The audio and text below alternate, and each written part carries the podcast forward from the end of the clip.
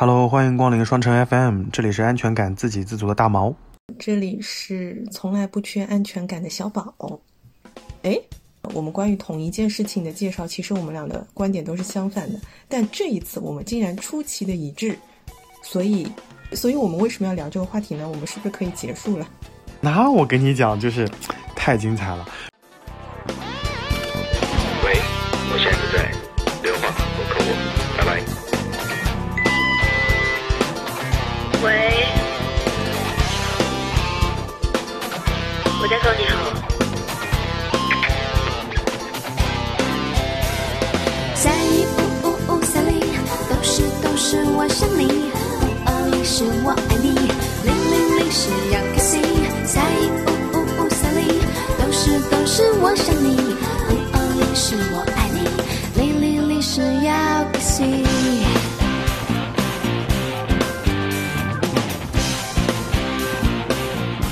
于一般情况下，我上下班回家，我一般就像天气比较凉爽的时候会骑车，像这两天北京比较凉爽一些。然后前两天我正好闲着没事儿，我就坐公交回家。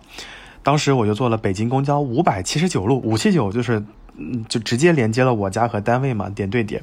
上车之后呢，我就发现两个女生激情吐槽，哇塞，他们吐槽到就是整个车厢里面只能听到他们的声音，连乘务员说下一站什么什么前门呃中门上车，前后门下车，就这种话我都已经听不见了。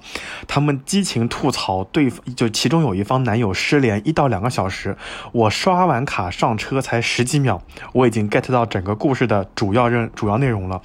我大感今天会比较精彩，我就故意选了一个离他们比较近的座位，然后这两个女生从我上车开始，变身为现代的列文虎克，巨牛无比。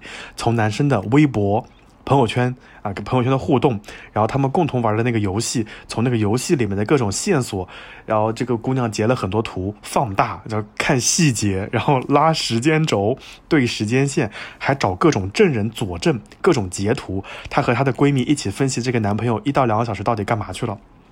这个故事巨精彩无比。当然，在我讲下去之前，我想说一下，我特别讨厌那个闺蜜。那个闺蜜一路在拱火，就从知春里拱到了知春路，从知春路拱到了牡丹园，一直拱到了终点站。她一直在说：“哎呀，她都失联两个小时了，你就分手吧。”我我当时作为公交车纪检委，我好想把那个闺蜜给拱下去，但是但是无奈那个故事太精彩了，我直接跟他们坐到了底站。然后底站就是交通大学附近嘛。然后下车的时候，一般情况下五七九终点站其实是没多少人的，但是那一天我突然发现有很多人都跟我一样下车了，然后结果那个终点站是可以再上车再重新坐回去的。我发现很多有些乘客跟我一样不知趣儿，就是坐为了听故事而坐过站。听了太入神了，所以连那个乘务员那天觉得很奇怪，说：“哎，怎么今天终点站那么多人呢？”就我就觉得五七九就变成了一趟八卦列车，你知道吗？所以我当时就中途我就很想问，我就说：“你男朋友打两个小时的游戏，对吧？就消失了两个小时，就就这样就把你安全感彻底拿走了吗？你你你这谈恋爱，你需要一个保安还是需要一个男朋友呢？就就当时就很想参与这个聊天，而且我发现，在我听故事的中当中，有一些阿姨，有一些姐姐妹妹们都在翻白眼，或者跟同邻座的人在那窃窃私语，所以当时。发生这个故事之后，我就立刻发发信息给小宝，我说要聊这期话题。小宝第一个问题是：你最近发生了什么事情呀？我我能有什么事情发生啊？我当然是 要跟你分享一些八卦故事。对啊，所以我们就有了这期话题。对啊，我就觉得很奇怪，因为据我了解，就是你你也不是一个缺乏安全感的人，就我感觉你从来都没有这种问题，所以你突然跟我说你要聊这个，我就觉得很奇怪，你知道吗？我我当时非常想跟你聊那个，就是接通你的电话，让你听听看这个八卦故事。我以为他们很快就会下车，无奈他们从某一站一直坐到了终点站。然后我就哎算了算了，还是我听完为好啊。然后就产生了这期话题，所以大家可以先在这个地方摁个暂停。如果你是那个女生，你男朋友玩游戏失联两个小时，你的安全感就真的彻底没了吗？当然偶尔也会对你不高兴，谁说一定要那么甜蜜？感谢有人发明音数字游戏，拿起电话不出声也可以骂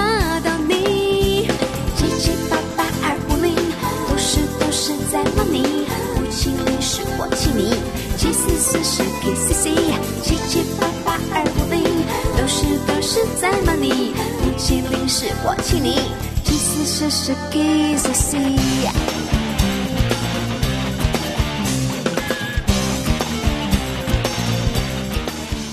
所以我想问问看，就是姐夫哥跟你日常相处的模式当中，因为我知道姐夫哥工作很辛苦嘛，他又做那种狗都不学的专业，对吧？就是 就是他在这个专业，他肯定是没有办法做到微信秒回，对吧？打电话秒接，所以这种事情在你看来，在女生看来，真的有那么重要吗？或者说，就是如果一个人微信秒回、电话秒接，对你来说，你就真的很安全了吗？嗯，这个答案显然是否定的。我我，但我觉得可能这个会取决于你的年龄阶段。就是我发现像这种，呃，微信秒回或者是电话随叫随到的这种情况，通常会出现在学生时代，就是会比较闲一点。对，那我跟你讲，很多学生就表示不否定。你像我们那个后烟拿铁同学，他都忙成那个样子了，他第一时间表示否定。当然，啊当然现在他特别优秀嘛。嗯，对吧？那人家都被五道口保送了。就我想说，就是现在现在很多学生还是蛮忙的，因为他作业比较多，虽然他们也不做，但他们忙忙着玩游戏啊，所以也不一定能能及时回的啦。哎 Anyway，你接你接你接着说嘛。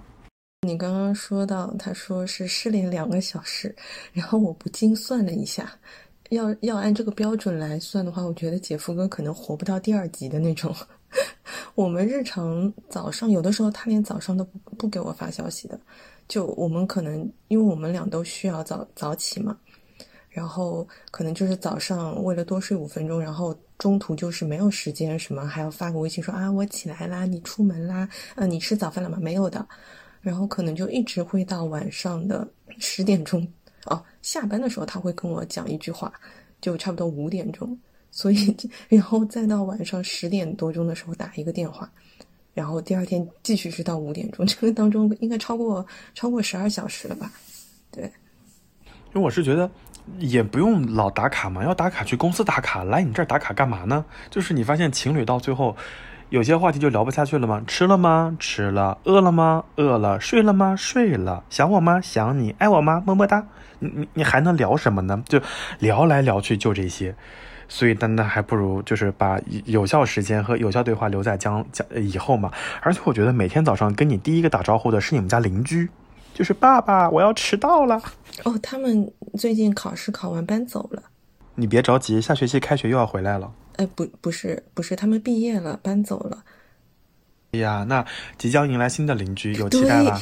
问题就是这个又搬来了一个即将考考初三还是高三的小姑娘。啊，好了好了，这个不重要啊。所以所以所以，那那那你和姐夫哥，比如说一天肯定有五六个小时、六七个小时失联，你你会感到慌吗？我觉得应该不会吧，因为你很忙，你你那些鸡零狗碎的事儿，你肯定忙的不行。他更忙，他可能都没有时间碰手机。我觉得，嗯，他是会比较忙一点，我我相对好一点，但是，呃，我觉得可能因为我们在刚开始恋爱的时候会聊天聊得比较多嘛，就热头上的时候，大家都是这样的，二十四小时都在聊天，那可能就是一，但是他后来是就是正式确确立关系之后，大概没过一个礼拜，他就立刻回到就是摩羯座的那种疯狂工作的状态，他就开始就是。当中都不太会跟我说话，一开始挺不适应的。但是我我觉得这个东西，就是我觉得微信秒回或者电话这些，它不是我需要的安全感的来源。所以他如果在其他地方做的很足的话，我觉得这些都很 OK。所以我后来就很快就适应了他的这种这种节奏跟这种模式，对。所以我觉得这个，嗯，就不会成为就是日后的安全感的一个一个考核的标准。对，相反，我是觉得，如果说这个人他在，因为我觉得在热头上的时候，大家都会，嗯嗯，可能就是上班的时候也会摸鱼嘛。但是，呃，总归是要回回到这个正常的这个生活和工作当中。那如果说对方一直都是微信秒回，或者甚至是嗯每隔一段时间就来找你，我反而会觉得。这个男的他是不是无所事事啊？他怎么这么闲？他到底有没有认真工作？他到底就是对自己的工作跟生活是不是够负责？再者就是，我觉得如果说他经常会就是到点打卡，他可能反过来也会这样要求我，然后我就会猜测这个人是不是控制欲很强。对，啊，对呀，控制欲，控制欲这个点我是没有想到呀。哎，我先说一点，就是时时刻刻都在跟你聊天，你你不好意思说烦你，但其实真的很烦啊。就是我不要工作的吗？我我可以陪你聊天，但是我不要工作的，而且你就会觉得他到底在干嘛？这个人就是他都没有一个正经事儿。对，所以我是觉得我我能完全能够接受我的对象突然消失个四五个小时，他有他的要忙的工作嘛？我觉得这个会比较重要一些啊。我觉得不断的聊天是会打断你在就是此刻在专注做的一件事情的，其实是非常影响你的工作效率的。所以我是觉得，如果说呃，比如说上午有一呃一整段的时间，大家都各自专注于自己的工作，我觉得这个才是一个很正常的一个现象。那当然包括就是。他如果说，比如说我比较闲的时候，我给他发了，或者是我有一些什么事情的时候，我我正好要问他，然后我给他发消息，我也不会期待他马上回，因为我知道他现在是工作状态。但我觉得就是他可以事后，就比如说中午休息的时候，或者是晚上的时候，他看到的时候，他给我回一下，那我觉得这个就 OK 了。就也不是说我我扔过去的石头就一点回音都没有，只是这个回音是正常的晚来了，我就我就觉得还挺 OK 的。而且最开始在恋爱初期，我我发了信息，他没有回，可能会有一些失落。但是后来我会觉得他肯定会在忙嘛，他有他忙的事情。然后我后来怎么佐证了这件事情呢？就我后来发现，可能过了四五个小时，他开始回我，每一条都回的特别长，然后有时候还发语音，有时候发截图、发照片。哦，那我发现他此刻应该是闲下来，开始批量回复我前面的事情了。嗯嗯嗯。所以后来我我我并没有觉得说时时刻刻，就像你说的，年少的时候，小时候，对吧？时时刻刻给你。给你发这个信息聊天，可能你会觉得啊，好甜啊，这个人好在意我啊。但事实上发多了，其实你想想，就是你说你说的，他可能就是真的闲得蛋疼。我为什么会在最开始的时候说，我说这种情况经常发生在学生时代，就是因为我回想起我以前跟我第一任摩羯哥哥的时候，其实就是这种情况。因为当时我是学生，然后他是已经工作了。然后当时那时候我记得也是夏天，他所在的行业夏天就是，就是高峰期嘛，就是特别特别的忙。然后但对于我来说，我可能那个时候我大四，你知道，就是除了你要准备考试之外，其实其实还蛮空的。就相比于你工作来说，绝对是绝对是轻松的，我觉得。那，所以你就会天天去期待他的信息什么。他当然也会回，但是后来就是我我知道他有觉得这样子压力很大，然后。就像你最早说的，就是不太建议，呃，就是学生跟就是已经工作的社会人谈恋爱，呃，我觉得是一个道理，就是嗯，大家都无法无法理解对方的这个节奏，也无法做到嗯对方所需要的这种回应吧。就是生活节奏也好，人生状态也好，最好在同一个状态之上啊，在同一个节拍当中，不要到最后说，呃，你在在工作，他在念书，那种白天不懂夜的黑，我觉得真的还蛮蛮无奈的。我觉得，对对对，当然我们我们不是说就是你呃学生没有办法跟社会人去或者社畜去去谈恋爱。如果说你们的节奏相同的话，其实是完全 OK 的。只是我们说大概率的情况下，其实不。呃，不太协调的这种情况也会发生，就是，嗯，我觉得可以意识到这样有有可能会有这样子的一个因素存在吧。然后再者就是你刚刚讲到的，就是，嗯，对方如果说一开始没有及时回应，但是后期他有一条一条给你回复你所说的话，我觉得这个就是给到安全感的一个很重要的。一个一个一个标准或者是一个怎么说因素。表现一个表现对对对，就是就是我在啊，虽迟但到，但是呢，我到了之后呢，我还会及时给予你回应，不会让一个不会像一个石子扔到深海里面，没有任何的波澜。对对对，是的，就像嗯，我我现在回想起来，你说了之后，我觉得也是这样的，就是有的时候我白天可能给他发一个什么东西，也有可能就是我。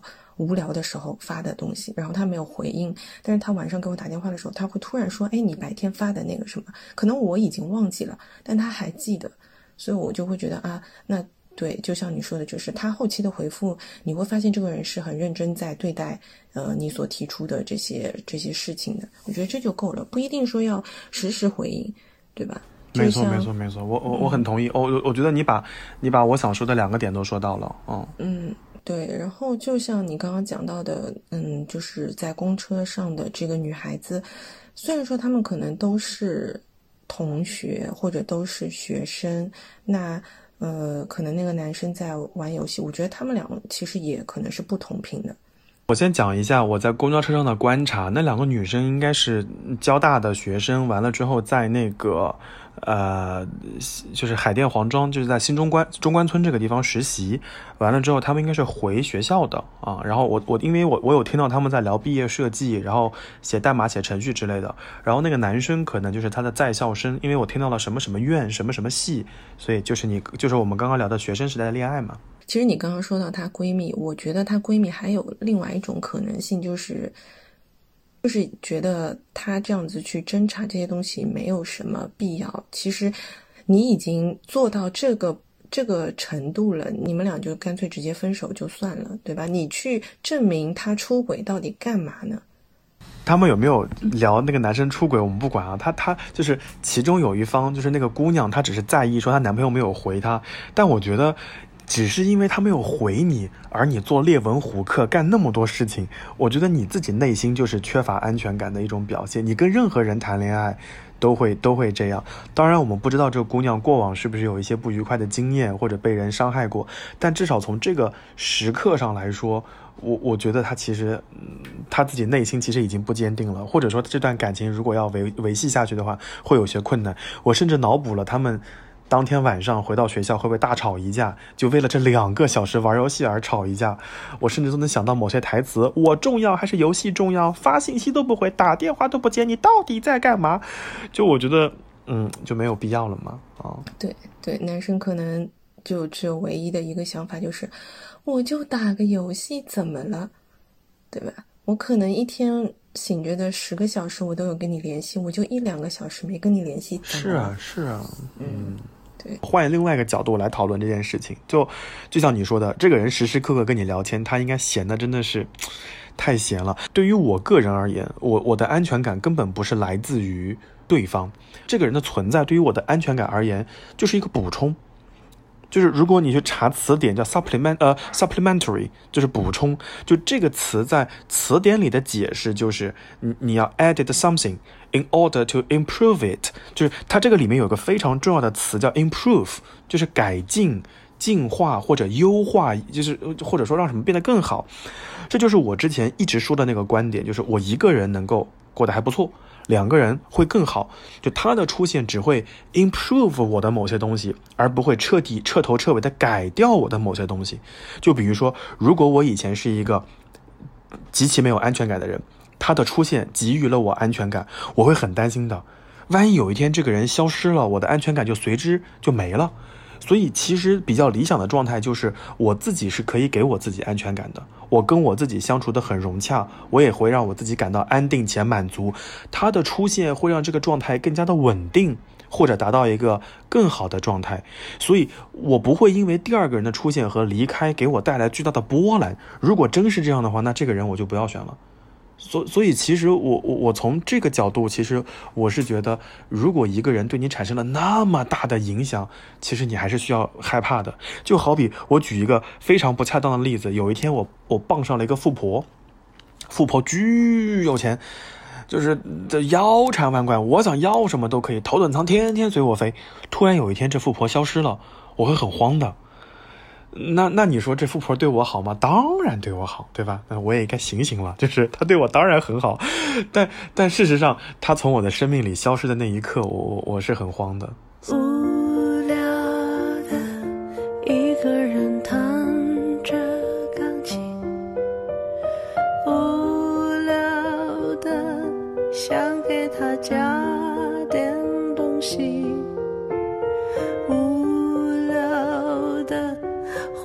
间想起了你，无聊的安慰着自己，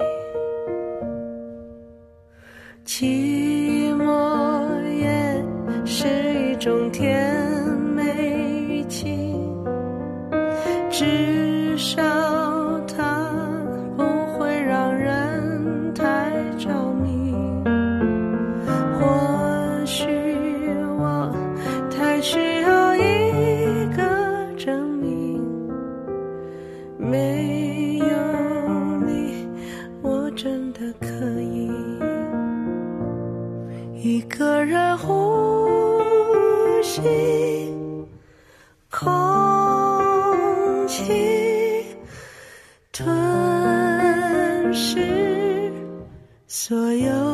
痕迹。如果有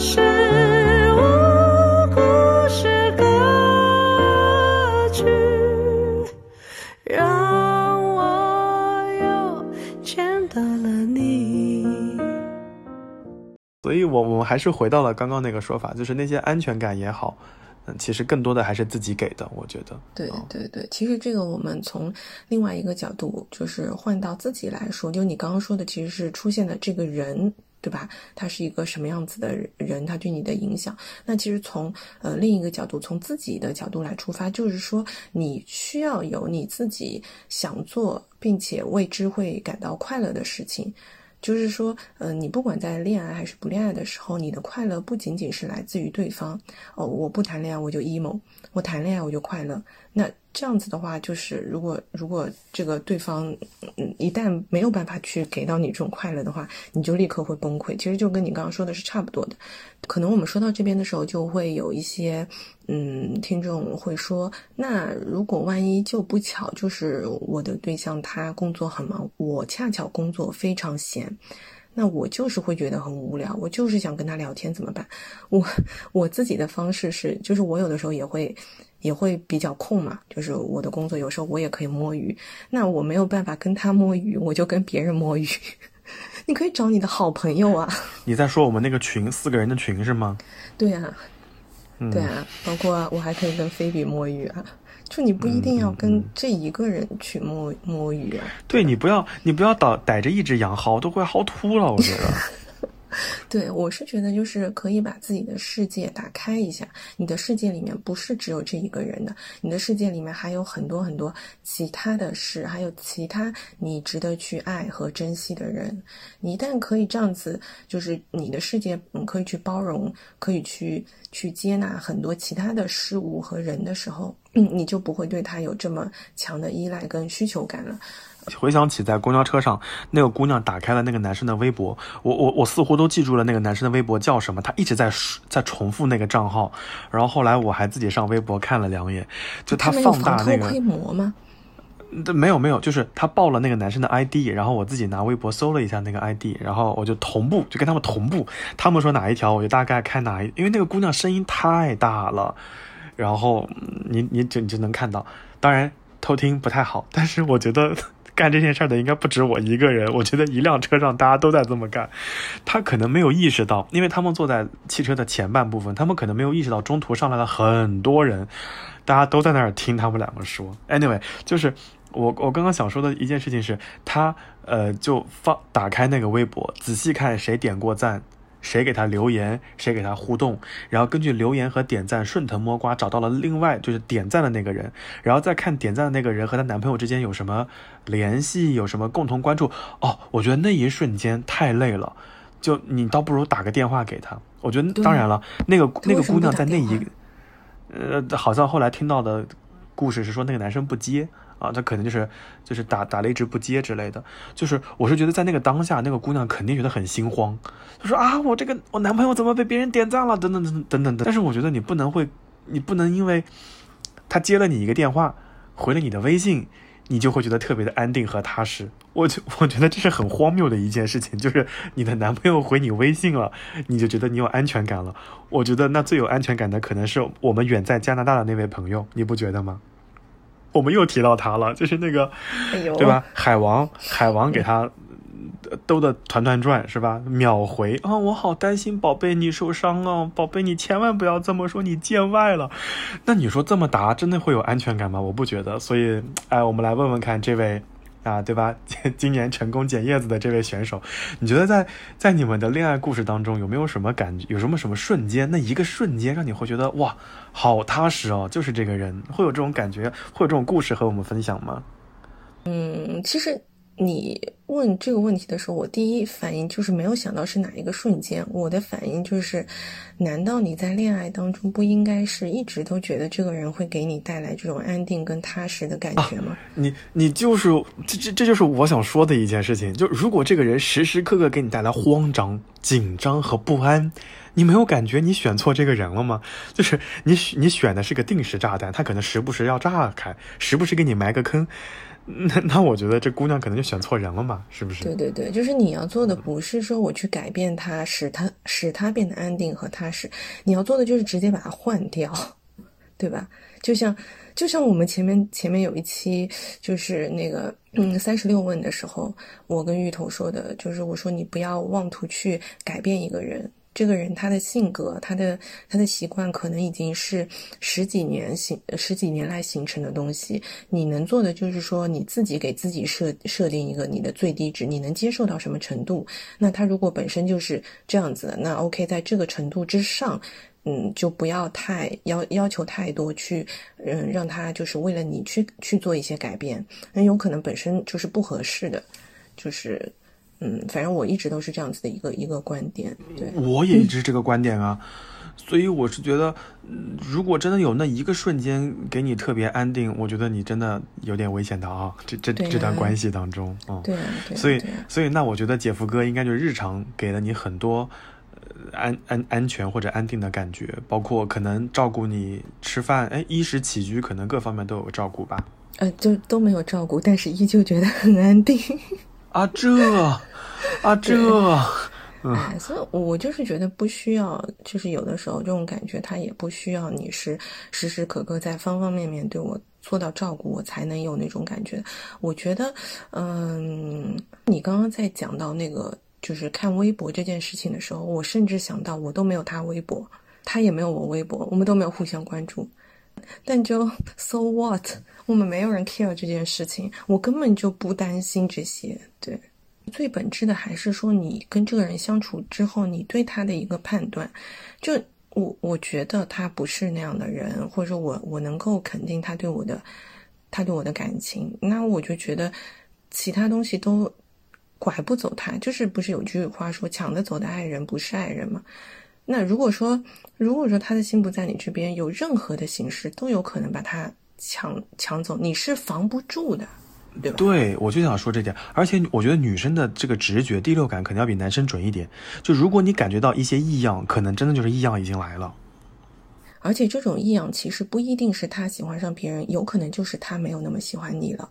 嗯，可能说不定，我觉得说不定那个公交车上的姑娘就是感觉到异样了啊！我我我尽量给她找个台阶下一下嘛。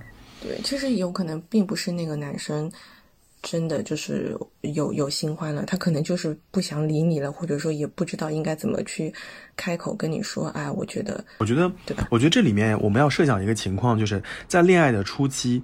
因为有好感和喜欢的光环的加持，你会觉得对方放个屁都是香甜的，哎，这个这好恶心。你会觉得对方说无聊的话都是有趣的，这个人好可爱，我好想捏他脸哦。这是初期，可是随着你们两个了解不断的变深，或者天天天天黏在一起，你会发现逐渐的没有话聊，相顾无言，唯有翻白眼。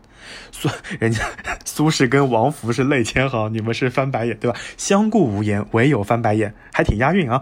所以。玩游戏突然短暂的消失那么一两个小时的时间，对你们彼此来说都是好事儿吗？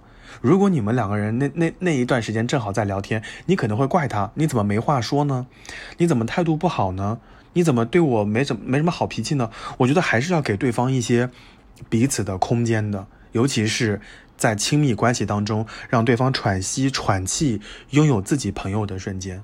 啊，所以，所以我我我想分享一个很短的故事，就是我我研究生的同学，一个女生，她在国内，然后呢，她认识了一个男生，然后这男生在欧洲，然后学音乐，要学美声。他在意大利念书，完了之后，他的学业最近有一些压力，压力之后，这个男生就消失了一两天。完了之后呢，他不是那种彻头彻尾的消失，他准确的告诉你了，我去 A 家喝酒，我住在了 A 家，而且 A 这个人呢，在之前的聊天里面全出现过啊，就是一个。这个这个呃有有有对象的一个男生，完了之后他们的关系都很 OK 很直接，但女生就崩溃了，女生会觉得你怎么可以有学业压力就消失了两天不跟我有任何的聊天呢？然后然后女生就说那如果这样的话，我们就不如回到朋友的状态吧。我，然后就换成那个男生很崩溃了，然后后来那个男生就洋洋洒洒发了很长的微信，然后当时我们有一个群，然后那个我的同学就把这个内容分享给我了，然后那个男生的留言很长，我大概。选那么一两句稍微读一读，然后他说就是呃这几天好几次打开聊天窗口，但是欲言又止。一来是我的情绪和状态很差，不知道怎么组织语言；二来我弄不明白到底发生了什么事情。我是很讨厌这种莫名其妙疏远彼此的关系的，但是在这个时候我又不知道该说点什么，该做点什么。很抱歉让你感到不适，很抱歉没有注意到你的情绪变化。我我我觉得这个男生已经把话说得非常清楚了。就是，嗯，他自己需要冷静冷静，但是他不知道，就是为什么，就是我说完这个事儿之后，女生会感觉你在疏远我，啊，这是这是这个，就在在他压力很大的时候，我觉得你给他一点空间，可能稍微喘口气，可能就好了。然后这个男生后面又补了一句。他说：“感情这个事情现在排在了我所有事情的最后面，不是说最不重要，而是生活的压迫感让我优先处理其他的问题。我那我那天喝酒想跟你说的意思是，我的人生和目前的问题不是在手机上三言两语就可以说完的。我想表达的是能跟你面对面，像爱人又像好友一样的说。可能这一点让你误会了，所以，我我就是觉得。”那你说这个男生即使没有及时回微信，他后来在这个地方已经非常清楚的给你阐述了他当时为什么会短暂的消失那段时间。我觉得如果是我的话，我是可以接受且理解的。但是那个姑娘就大崩溃，后来他们就选择分手了。啊，她就会觉得，因为男生在国外，男生在意大利，不在面前。还有时差，他就会觉得有大量的不稳定因素，他会觉得那个男生会不会在意大利怎么样啊，怎么样啊？但事实上，学声乐在意大利是很忙的一个专业，他在国内又是一个还不错的上市公司，他也很忙。我我觉得他就是生活，就像你之前刚刚讲的一件事情，就是他的生活关注的重心产生了偏移，他其实应该更多的放在能够让自己安定且舒适的。故事当中，哎，我跟你讲哦，后来故事反转了。这件事情大概发生在八月初，然后隔了一个礼拜，双方都有点后悔了。就是男生，男生一直是这个状态，姑娘就有点后悔了。她觉得她不应该说这个话。但是后来，我觉得我我跟他的建议就是，你再想一想，你再想一想，有了这一次，肯定还会有下一次的，以及过往过往那么多个月当中，他一定会有一到两次很崩溃，但是被你。拽上线聊天了，他肯定会有，只不过这次是个集中的爆发时间，我觉得。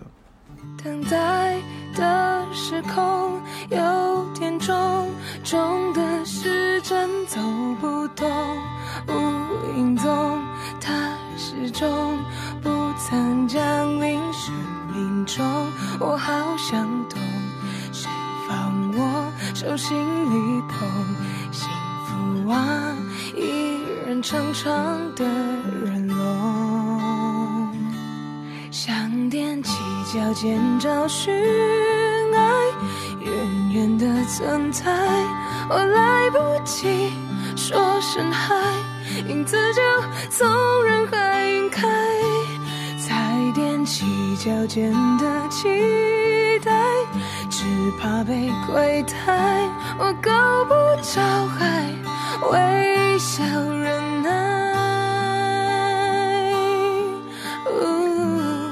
等你回过头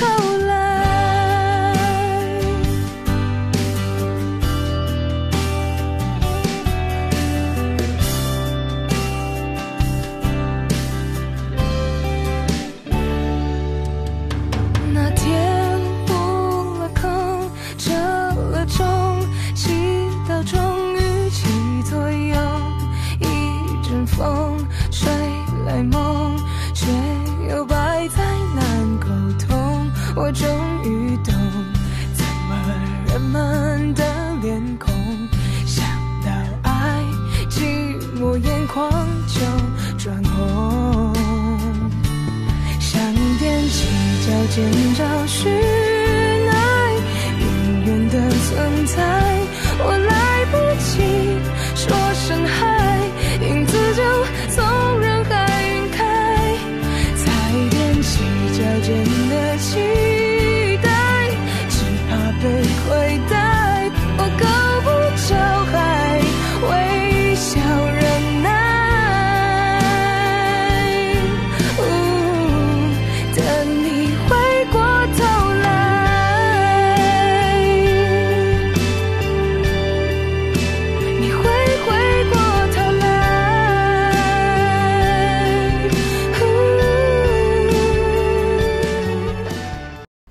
所以现在呢，他们和好了吗？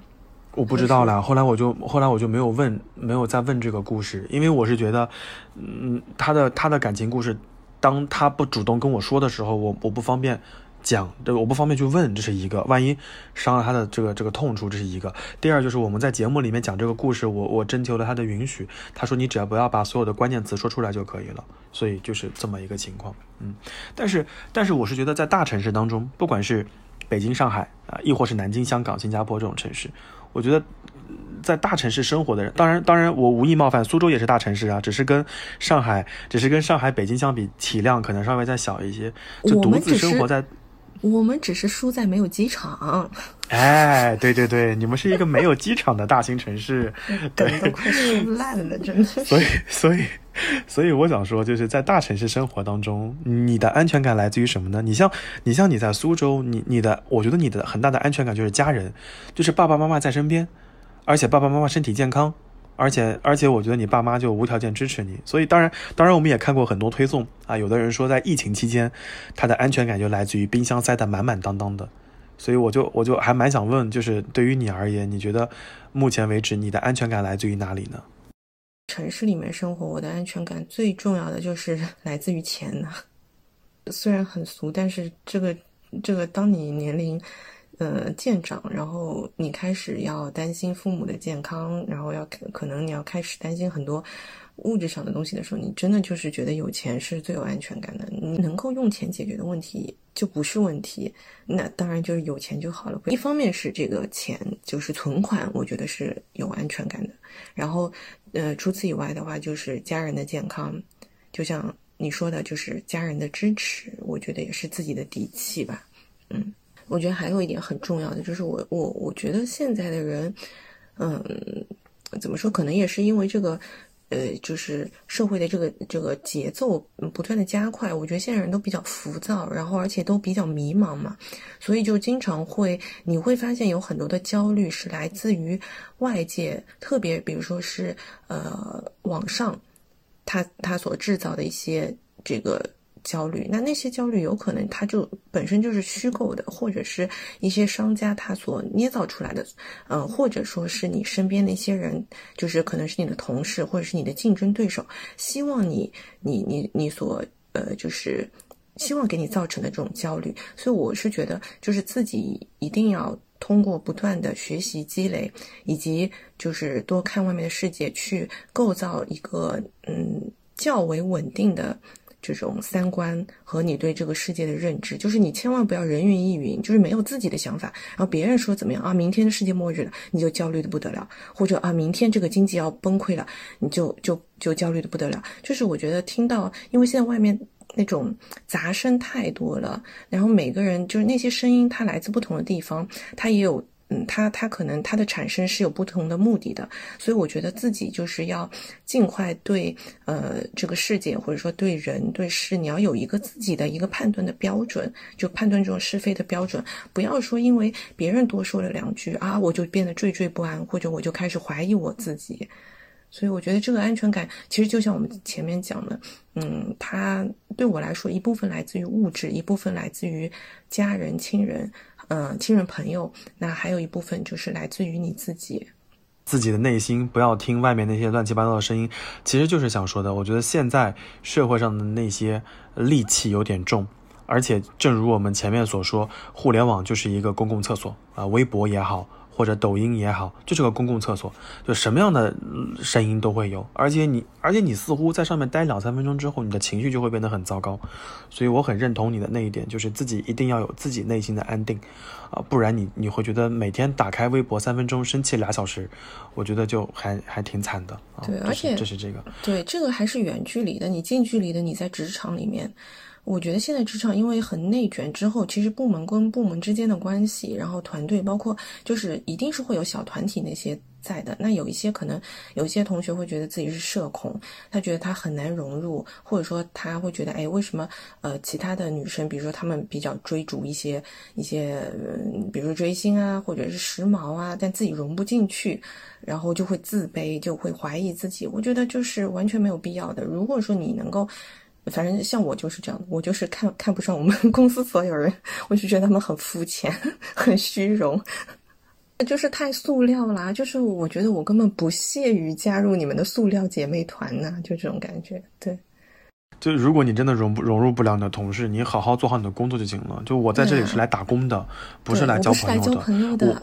对对，是不是？就我认真打我的工，你认真给我的钱就可以了。哦，对对对，就是你对自己和对世界，你有自己的认知之后，你不会很轻易的去怀疑自己，哪怕说你跟周遭的环境不一样，因为很有可能是这个环境有问题，并不是你自己有问题。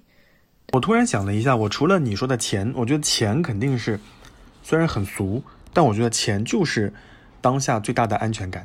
你说疫情当下，呃，有的人可能没有工作了，但你有工作啊，你收入稳定啊，你每个月都有社保公积金，还有额外的收入，你当然很开心。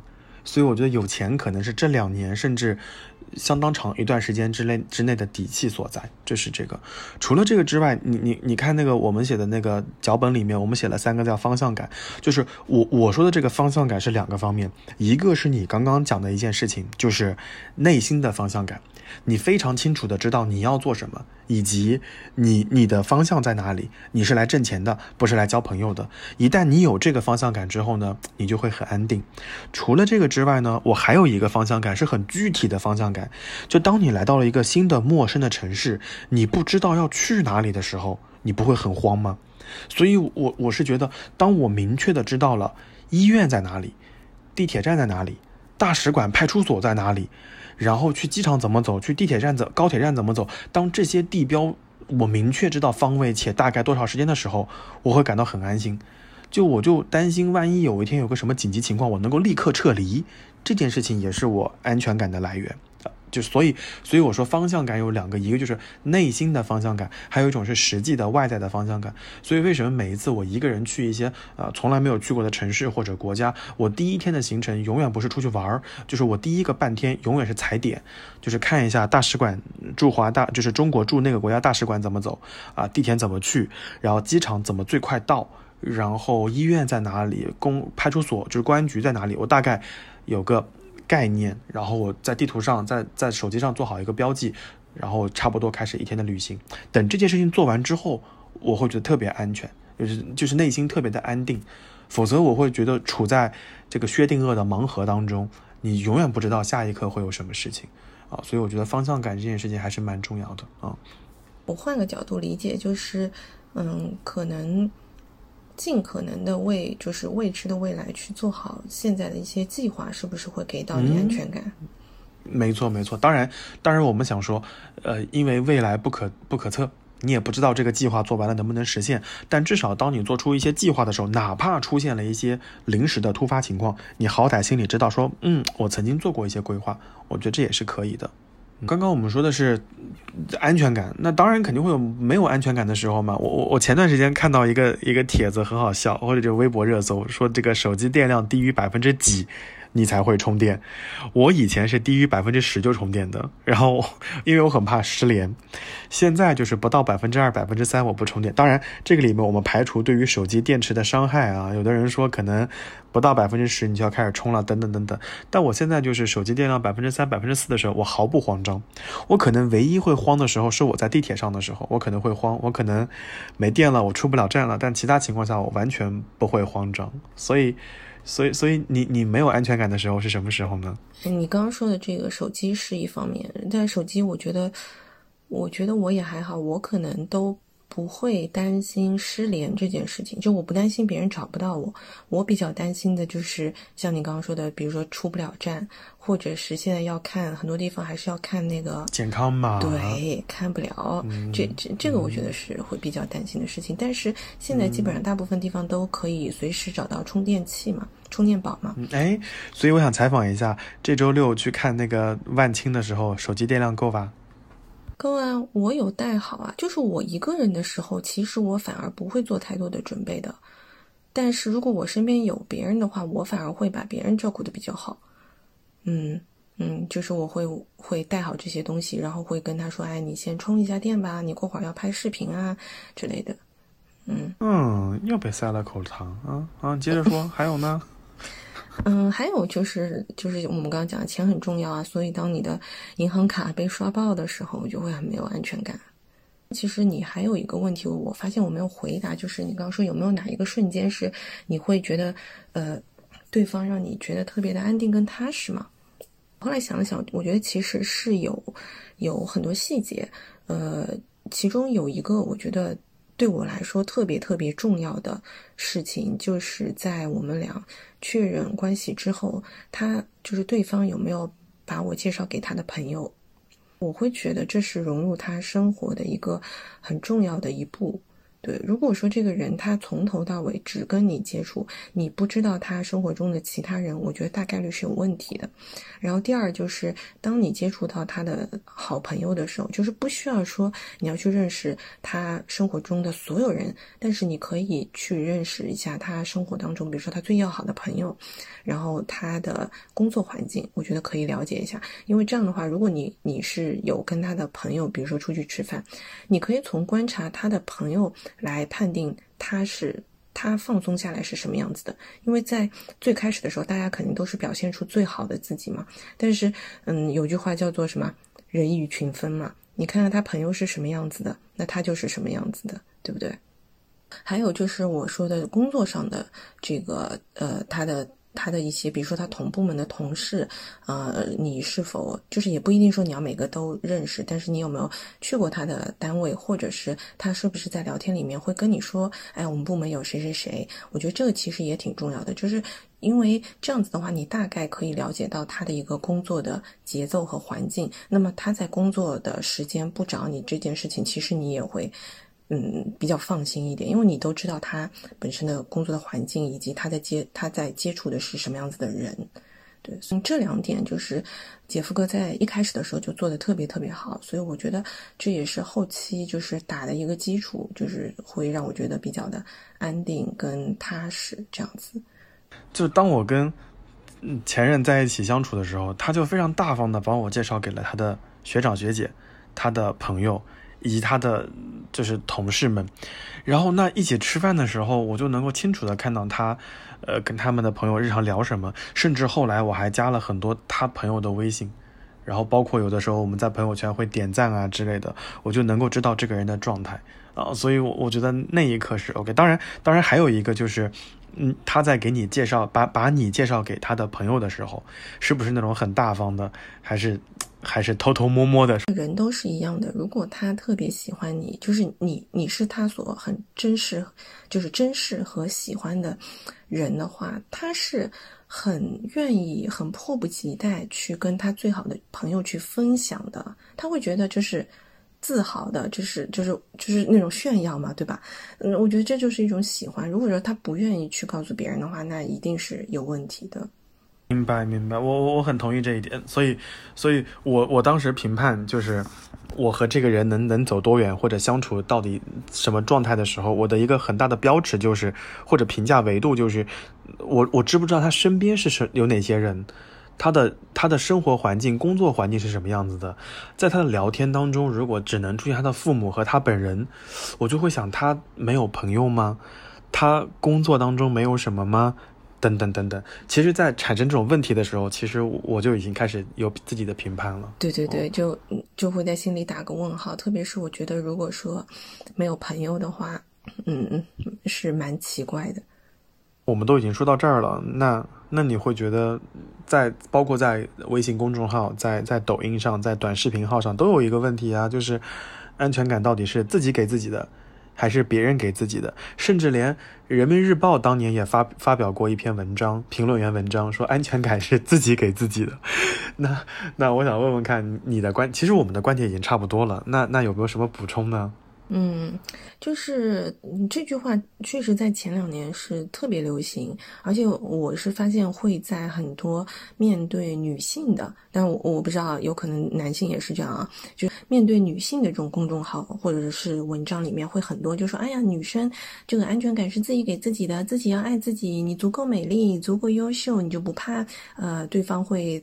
逃跑或者怎么样，对吧？经常会有这种这种论调出现。我现在是觉得，就是在感情当中，你优不优秀，你自不自信，你漂不漂亮，跟对方是不是喜欢你，想不想离开你是两件事情。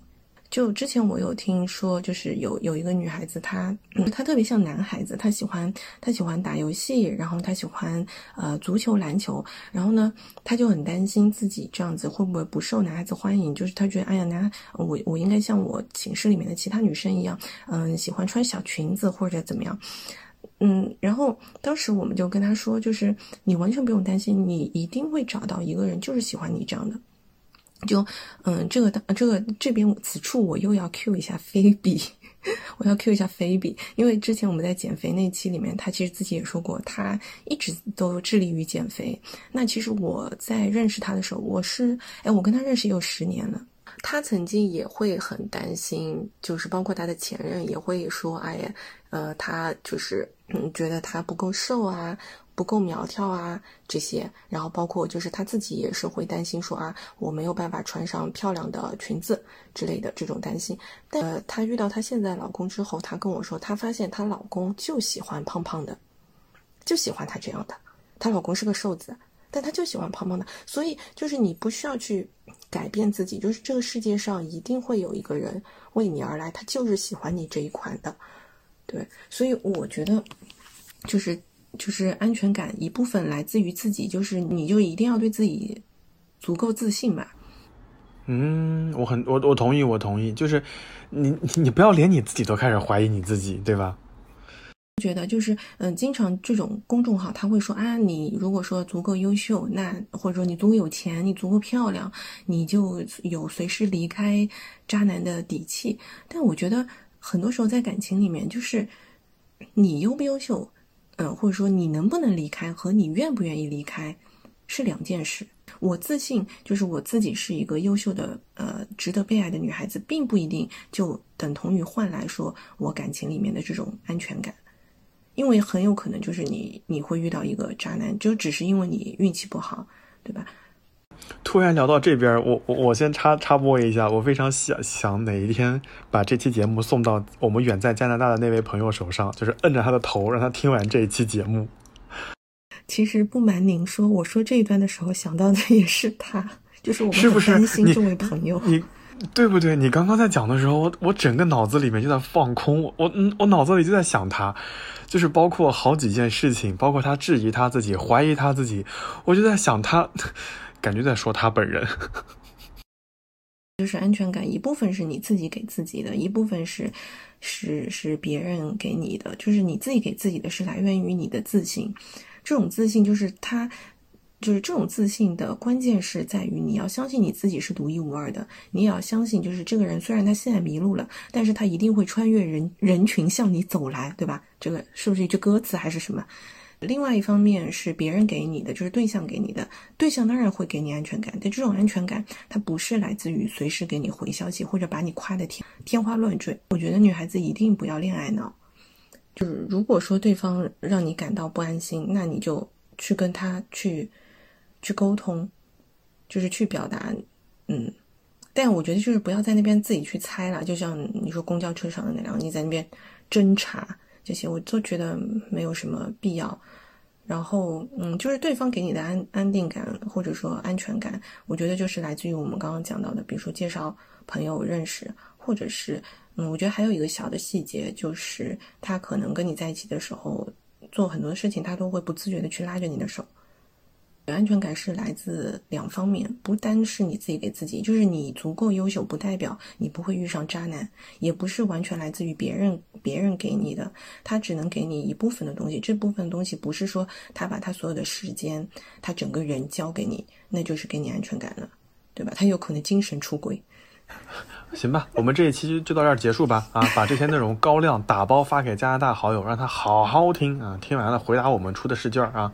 哎呀，人嘛，总归是要掉下一些坑才能成长的，就随他去吧。我是感觉我我我要增补的内容就已经不多了，因为我觉得你你的部分已经讲得很完整了。我我先给那些没有安全感的人找个台阶下，就他没有安全感，有很大一部分的原因，很有可能是他年轻的时候吃过一些亏。或者说，一朝被蛇咬，十年怕井绳。他可能曾经被人伤害过，且持续伤害过，所以你想让他再获得安全感就很难了。这里面的八卦故事就会很多。但我觉得，你你越发被人伤害过，难道不应该越发的让自己变得，就是让自己会有安全感吗？对吧？而那个女生的问题，其实我觉得很大的问题是由于不信任而导致的焦虑。就是你很你很担心你男朋友在这一两个小时里面消失，去外面寻欢作乐，然后由此带来的一些焦虑。我觉得，我觉得这很正常啊。就是尤尤其是啊，尤其是在他失联一到两个小时的情况之下，你产生了焦虑，我觉得 OK 的。焦虑就焦虑嘛，你你让他这个焦虑存在就就可以了嘛。你想让那个焦虑消失？反倒会让你有更大的痛苦，那你你说这个姑娘的痛苦不就在公交车上体现出来了吗？她非常的痛苦且混乱，所以我非常认可一句话，就是一个人的真正的安全感，他是可以和不安相处，就是你你生活里面有一些不安，你能跟那些不安相处，我觉得是 OK 的，完全脱离那些不安的因素，我觉得是没有必要的。所以如果在真实他们的故事情况之下，你的男朋友对你。有一些冷漠，有一些没有梳理你，或者让你不太舒服，你跟他聊嘛，坦开聊，就是坦诚的直接面对不就可以了把话说清楚就可以了。我觉得没有必要产生这种焦虑。就像就像我们之前聊过的，你你约法三章嘛，就比如说，嗯，你你在一段能够接受的时间之内啊，回你一个信息，或者说你你可以玩游戏，但是你在玩游戏之前跟我说一下，我我去玩游戏了也可以。那那这样的话，不就有了彼此的信任？完了之后，就进一步获得了一些，就就减少了一些焦虑，进一步获得了一些所谓的安全感嘛。所以我觉得这个姑娘她其实不是安全感不安全感的问题，我觉得她的最大问题是他们俩之间出现了信任危机，而且她之所以能够产生信任危机，绝对是他们之间曾经出现过这种事情。这个男生可能有前科，当然啊，就是有可能。前面也无无辜消失过，无故消失过一段时间，所以让这个姑娘如此的慌乱。我觉得面对面谈一谈，我觉得没有必要你做一个列文虎克，这样你也累，男生也会感到不公平。凭什么你在这看我的微博，而我不知道你你有没有跟你的闺蜜在背后说我的坏话？我觉得，与其这么痛苦相互折磨，你倒不如分开啊。所以，所以我之前看过一个电影，而且我在。年少无知的时候，在豆瓣上我疯狂的，就是评价这部电影，写过影评，叫《偷心》啊。那部电影《Closer》，那部电影里面有一句话，就是“亲爱的啊，一切我都可以原谅，除了不信任。”我我觉得在感情的当中，我觉得信任和相信这件事情是非常重要的啊。所以，所以我对那个姑娘的这个故事做一个简单的评论，就是我觉得，我我刚刚在听你讲的时候，我我我是就想到了，她可能真的就是。彼此之间出现了一些信任危机啊，这是这个。我的手表滴答响，你什么话也不肯讲。如果你就这样冷漠离去，也许我就会尖叫发狂。为什么相爱的人之间，用沉默就可以宣战？多么希望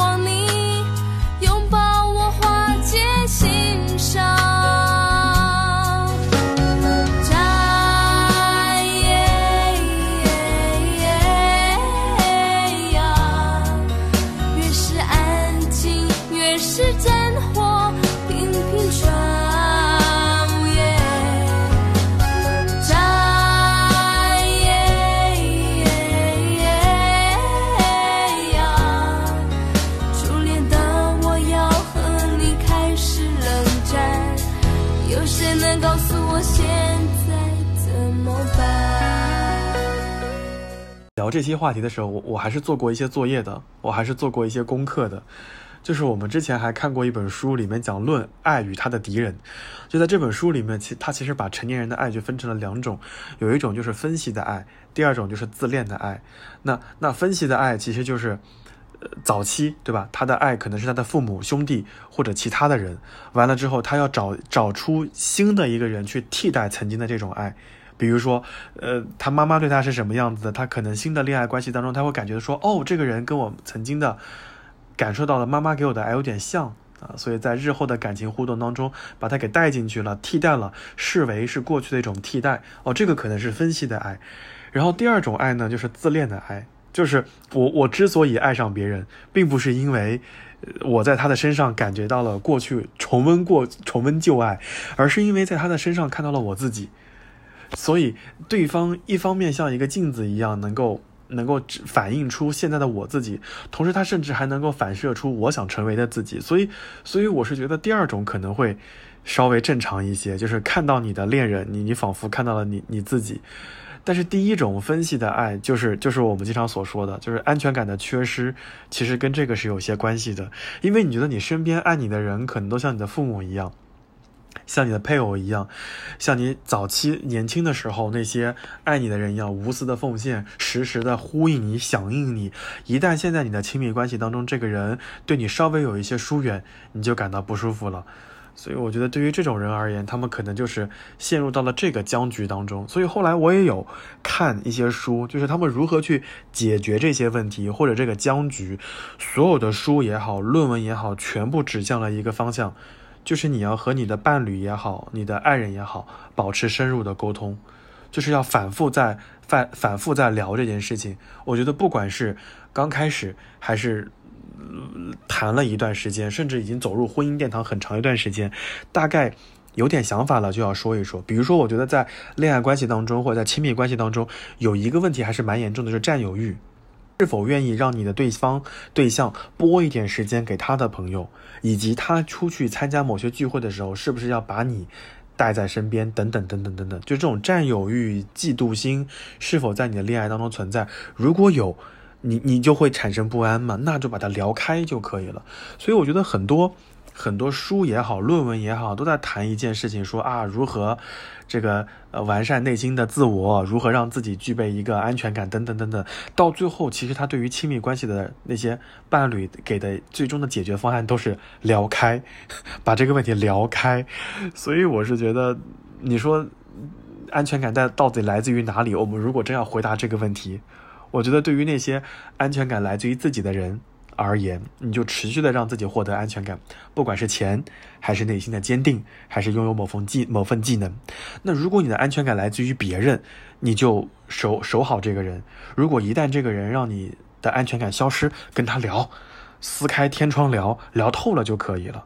所所以我是觉得这个问题其实 蛮有意思的。我我非常同意你之前一开始说的一件事情，很多自媒体也好，公众号也好，喜欢从女性视角写这篇文章，写这样的文章，我就很想给他回一条话：你在教我做人吗？管好你自己，好不好？老娘也很有自信的，也很有安全感的。就有的时候他们在那个文章里面就有一种居高临下的视角，总感觉女性会不安全。谁说的？有些男生也可能有公主病的。所以，所以这是我想说的哦。就是第一种分析式的爱，你说他可能是父母、兄弟姐妹或者是其他照顾者的一个替代，那其实本质上它就还是一种依赖。而第二个，对吧？你你看见对方像看见自己，就是就很多人会说啊，我就是呃特别特别好的那种。Couple 他们之间的关系可能就是说啊，他就有点像是世界上另外一个我，但是我跟他在一起，我又变成更好的自己了。那他的关键词就是做自己，所以我觉得这个就是最大的一个区别。然后刚刚你在讲的时候，啊，我就不停的对号入座，觉得嗯，我真是。棒棒的，然后刚才分析那个就是那个，还是说回就是开头我们讲那故事里面的公交车的女孩。那我其实会有一个疑问，就是她消失这个两个小时，嗯，就像你说的，就是如果说是我，可能可能呃，比如说是在晚上的时间，然后她该回信息的时候她没有回，然后她消失了两个小时，我也会焦虑，但是我的焦虑。绝对不会来自于说啊，他是不是被社交网络上的某个人拐走了，或者是怎么样。我完全不会往这个方向去想。我可能唯一会担心的是，嗯，他会不会是下班路上太累了，比如说，嗯，就是睡着了，或者是怎么样？就是我我会担心的是这个人的安危，嗯，而不会是他他他是不是跟别人在一起或者怎么样。对，然后我觉得我觉得，我觉得能能产生这种问题的，我觉得这个感情应该是有点什么事儿的。对对对，所以我是觉得，就是像你说的，像这种想法，就是你往哪边想，就取也取决于你对这个人的了解，你才会做这样的一个判断，对不对？我回想起来，其实之前姐夫哥也有一次失联，大概是失联了三四个小时吧，我具体我不太记得了。然后后来他就是我给他发消息，他没有回，嗯，然后后来大概到了晚上九十点钟左右的时候，他给我回了。然后他跟我说，他跟他朋友去游泳了，所以他没有拿手机。那很正常啊，你在游泳池里拿拿手机，别人会当你老色批的吧？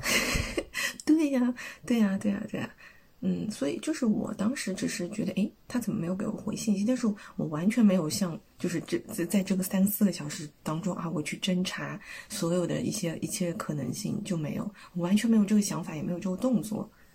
以前我的前任会跟我说他工作很忙，然后我我其实在想，你到底能有多忙呢？能能有我忙吗？然后，所以在有一段时间，我们两个人有一些不愉快的时候，我就问过他一个问题，就是你真的做好准备走入亲密关系了吗？他会觉得很懵，就是我怎么会问这样的问题？他因为他对我是笃定的，然后他觉得我怎么会产生这样的问题？然后他后来给我的答复就是：首先，第一，我不可能随时随地 stand by 去走入一个亲密关系。我我的存在不是会为亲密关系准备的，我是为我的工作和挣钱准备的，这是第一点。第二点就是这个人的出现只会让我去调整我的工作节奏，调整我的我的这个工作状态。如果说我目前的工作状态让你感到不适，我可以进一步调整，但并不会说，呃，我我我我我没有重视你，我没有在意你，或者没有把你。认真对待这段亲密关系。后来，哦，他就做了一件事情，就是他邀请我到他的工作场合里面看一下，啊，就是经历一下一整个流程。然后等等这完整的一天过完之后，我发现哦，是是是我的误会，确实很忙。真的忙起来的时候，可能连吃饭的功夫都没有，回信息的精力都没有，就一直在开会，一个会接另一个会，一件事儿接另外一件事儿。所以有的时候那段时间他没有回我信息，就没有回我信息，我觉得完全 OK。他肯定在忙，但一旦他闲下来有时间空了，他就会回我。所以，所以我跟你的观点其实是一样的，对。哎，但是但是后来我我我我们刚刚一直在讨论那个姑娘，就是她男朋友有点问题的那件事情。但反过来，我想问的一件事情是：如果你是那个闺蜜，那你你你会劝吗？或者或者说或者说你的安全感对于你的闺蜜会有一些影响吗？嗯，如果我是她的闺蜜的话，我觉得她可能就是需要在当下，因为她当下很焦虑，所以她可能就是需要去完成那一些动作，然后她需要边上有一个人支持她。我可能不会发表意见，就是我不会去拱火，我不会去煽风点火，我会陪着她，就是她想看，她想查什么她就查，但我最后我会劝分呢。那么多期节目，我好像一直都是劝和的那个人，就是会叫别人啊，你多理解，你多包容。但在这件事情上，我是觉得，嗯，你已经做到这样了，就说明你们俩的感情确实是有问题，或者说你们俩本身就不是很适合。我就觉得完全没有必要，就是继续继续浪费时间，然后互相折磨了。就是就像我在前面说的，你去，你就算最后抓到了这些把柄，你的目的到底是什么？对，就是我，我很在意这一点，就是我，所以我你知道为什么我们要做过站的原因就在这儿。你你你歇斯底里分析到最后，你想干嘛？如果你只是想接通你男朋友的电话，你就打周围人的电话，让那个人举着手机让你男朋友接。对，如果你想证明你男朋友出轨或者出柜，怎么感觉出柜有点奇怪？你想证明你男朋友出轨或者出柜，你找别的依据。就是你在公交车上歇斯底里分析了十几站，你想要什么？你想清楚没有？所以我就很烦那个闺蜜，你知道吗？那个闺蜜一路在在拱火，就帮助她这个抽丝剥茧，到最后呢，啥事儿没分析完。所以如果我我觉得你是那个闺蜜，你可能会非常冷静，你就会问她说：“妹妹，你到底想干什么？你是想她接电话，还是想听他说一句“我爱你”。我我觉得很多时候我们在感到慌张啊、不信任、焦虑的时候，连最终诉求都没有搞定。就像我刚刚刚刚那个问题，我我说你你有没有做好准备走入一段亲密关系？其实我那个问题的本质就是，呃，我想知道你有没有在意我，或者说你你会不会关关心或者关注到我，等等等等，把那个诉求解决了就可以了。我们说到安全感是来自自己跟来自别人这这道题目上面，我说了，就是不要盲目的呃恋爱脑，就是你自己在恋爱当中，其实还是需要有一些你自己的这个判断能力的，就是你也不能说被你边上的闺蜜之类的就影响。当然，我我是觉得，就是如果说你的社交圈里面跟你比较一比较要好的那三五个朋友都不喜欢你这个对象的话，大概率你这个对象可能就真的不太适合你。那如果说只是只是你的一圈朋友当中有那么一个朋友特别喜欢煽风点火，见不得你好的话，你也不一定要全都信他的话，对吧？因为这件事情真实的案例是发生在丽丽跟芋头身上的。哦明白明白，那个、嗯那个我我我要收拾的那个那个同学，对不对？对，那那位三个字 Z Z 开头的，对不对？对，嗯，就是那位姓毕名池的同学，姓绿就是名茶的同学。我是觉得管好你自己啊，就是别人的恋爱怎么样跟你没啥关系，你又你又不知道他们在枕边说了什么话，你也不知道他们屏幕共享看了什么东西，就你在那儿出馊主意。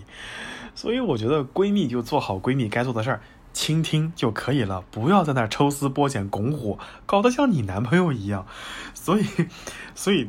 当那个闺蜜发言的时候，公交车上会有一些听众就就咂嘴，你知道吗？就是他们就是 他们就是希望闺蜜不要说话，就你给我闭嘴！然后 对，当时有有某某一两个瞬间，我回头看了一下那些乘客，那些乘客都在笑，我也在笑，就说明大家都是听众啊，就是都不愿意下车啊。嗯，对，所以我是觉得，就是自己还是要有自己的判断，因为当时那个时候我们在最早的时候，我们都不认识丽丽，然后就只是单方面是芋头跟我们说丽丽是怎么怎么样的，然后当中的那个她所谓的这个闺蜜，就就是就是一直都没有说丽丽的好话，你知道吗？就但但是我就觉得，我为什么一直很喜欢芋头，就是我一直觉得他脑子非常清楚。就是不会恋爱脑，虽然说他也也会为恋爱转圈圈之类的，但是他就是很清楚有自己的判断。对我觉得女孩子这一点还是挺重要的。你要相信你自己呀、就是你跟，当然有可能你跟你的闺蜜吐槽，你只是希望找到一个发泄口，吐槽一下就完事儿了。说不定吐槽完了之后，你就跟你男朋友该该和好就和好，该干嘛就干嘛。但是千万不要被他带跑偏，这是这是第一点。第二点就是，你如果感到有任何的异样，你就去问；如果你感到有任何的不适，你就说。千万不要闷着，我我觉得这个就没有必要。然后就像就像我们刚刚说的，就是女生的第六感可能会很灵，相信自己的感觉和直觉。就那个人如果真的有点什么事儿，他可能真的就已经有什么事儿了。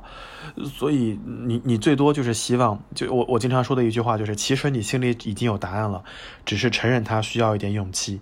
说不定她只是在她闺蜜那边需要闺蜜肯定她的答案，没想到那个闺蜜在那拱火。啊，所以，所以我我我是觉得，朋友的意见重要啊，但是更多的还是听听看你自己的内心，你你到底想干嘛？我觉得这个很重要。就是恋爱是你们两个人谈的，他是什么样的，你了解的应该是最立体、最全面的。那你跟他之间的问题，你干什么要去猜？你要去跟第三个人去讨论，讨论那么多，你不如就直接问他，更加简单嘛，对吧？而且你也可以得到。真实的这个就是最最终的一个答案，最最直接、最终的答案。对对对，嗯嗯，哎，所以所以我想问，如果你是那个姑娘的闺蜜，你你会给她？我们我们眼看着要到站了，马上要到终点站了，你会给她什么建议呢？打电话吧，再打一个。我我可能我可能都不会让姑娘打，我可能直接帮她打了。我可能直接拨通，哎，有可能，当然我们假设一种情况，有可能那个男生看到姑娘的电话烦不想接，那我就直接拿我的电话打，嗯、我就说某某某。你方便吗？他说啊，我在玩游戏。嗯，他只要听到这句话就可以了。嗯、如果那个人说啊，我我在忙也可以。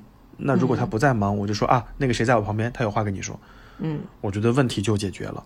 嗯，而不是在公交车上花那么长时间截图，让我们这些人听八卦。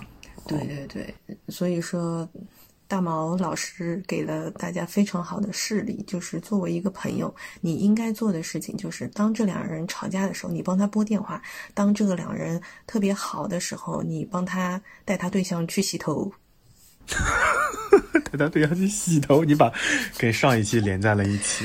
哎，真的我都觉得特别好。嗯嗯，好吗？反正我们我们我们这期话题是有点临时的，但但我仔细想了一下，确实在我们现实生活当中还有很多人存在这样的困惑或者顾虑，所以我们拿出来跟各位讨论讨论。当然，这种我们讨论也有有可能是片面的，因为我们没有办法。照顾到那么多的案例，如果说正在听节目的听众里面正好有这对女生，嗯，我向你们道歉啊，我不是故意把你们的八卦故事说出来的啊。当然，如果你们听到了这里，我也想希望当事人出来说一说最后的故事的 ending 是什么样子的。我觉得他们应该没有机会听到我们的节目，毕竟毕竟我们的节目的听众数量还没有破万，那破万了，说不定他就知道了。你想的有点多，嗯，但但我我还是希望他能够就是下车之后能够找到自己的真实诉求，把把诉求解决了，而不是。而不是嗯无理取闹，对吧？就比如说你跑到医院去，你跟医生说说医生，我怎么在流鼻涕呀？医生说擦一擦，你不觉得这医生就是个二百五吗？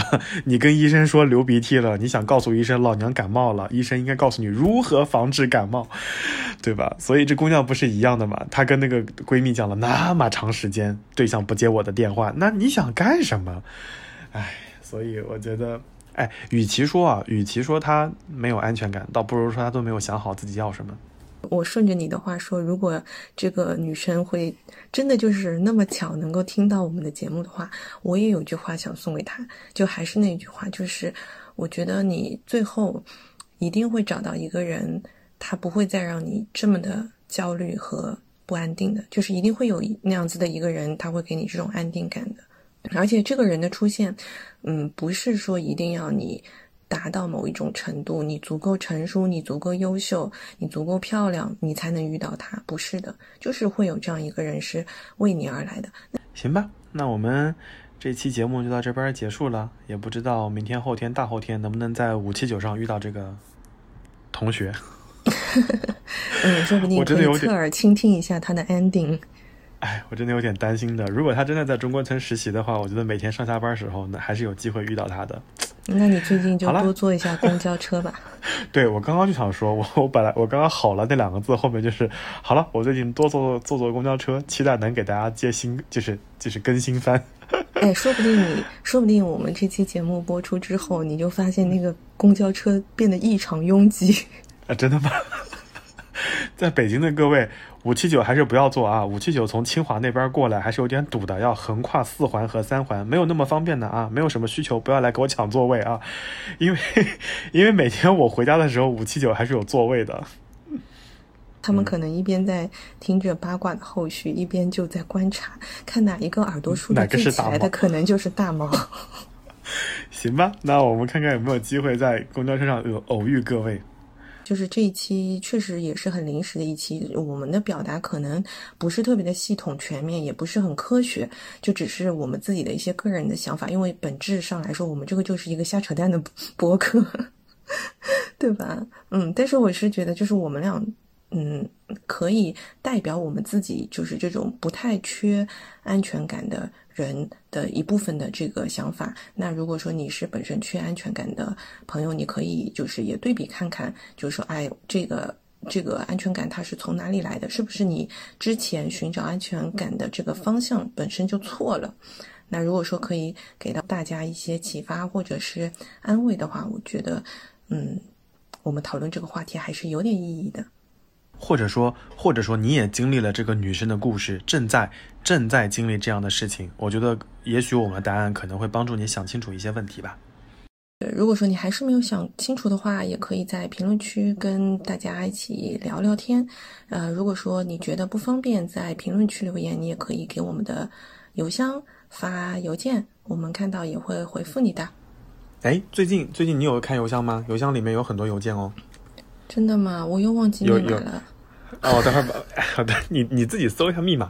就有人给我们发了糖，然后还有人发了很多内容。嗯嗯，那个糖我是有看到，你有跟我说过了。那个糖太甜了，反正就嗯，嗯，我们我们准备我们准备有空的时候邀请他们再来录下一期《爱情三十六问》。对，如果说大家嗯也希望可以像嗯、呃丽丽跟芋头那样参与我们的节目的话，也可以跟我们报名，然后说出你的故事。嗯是是是，我们我们非常欢迎跟各位聊一聊这些话题。好，那那我们这期节目到这边就结束了，我们跟各位说拜拜啦，拜拜。拜拜。看着你的 taxi 孤单的离去，全世界只剩我在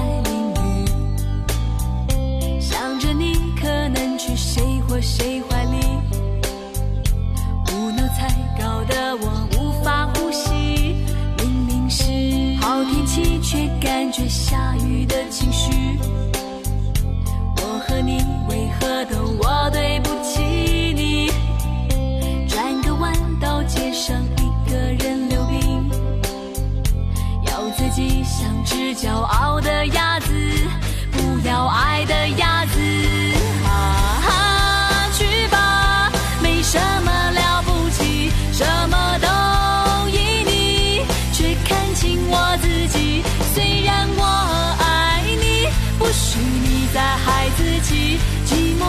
傻子也可以不要你。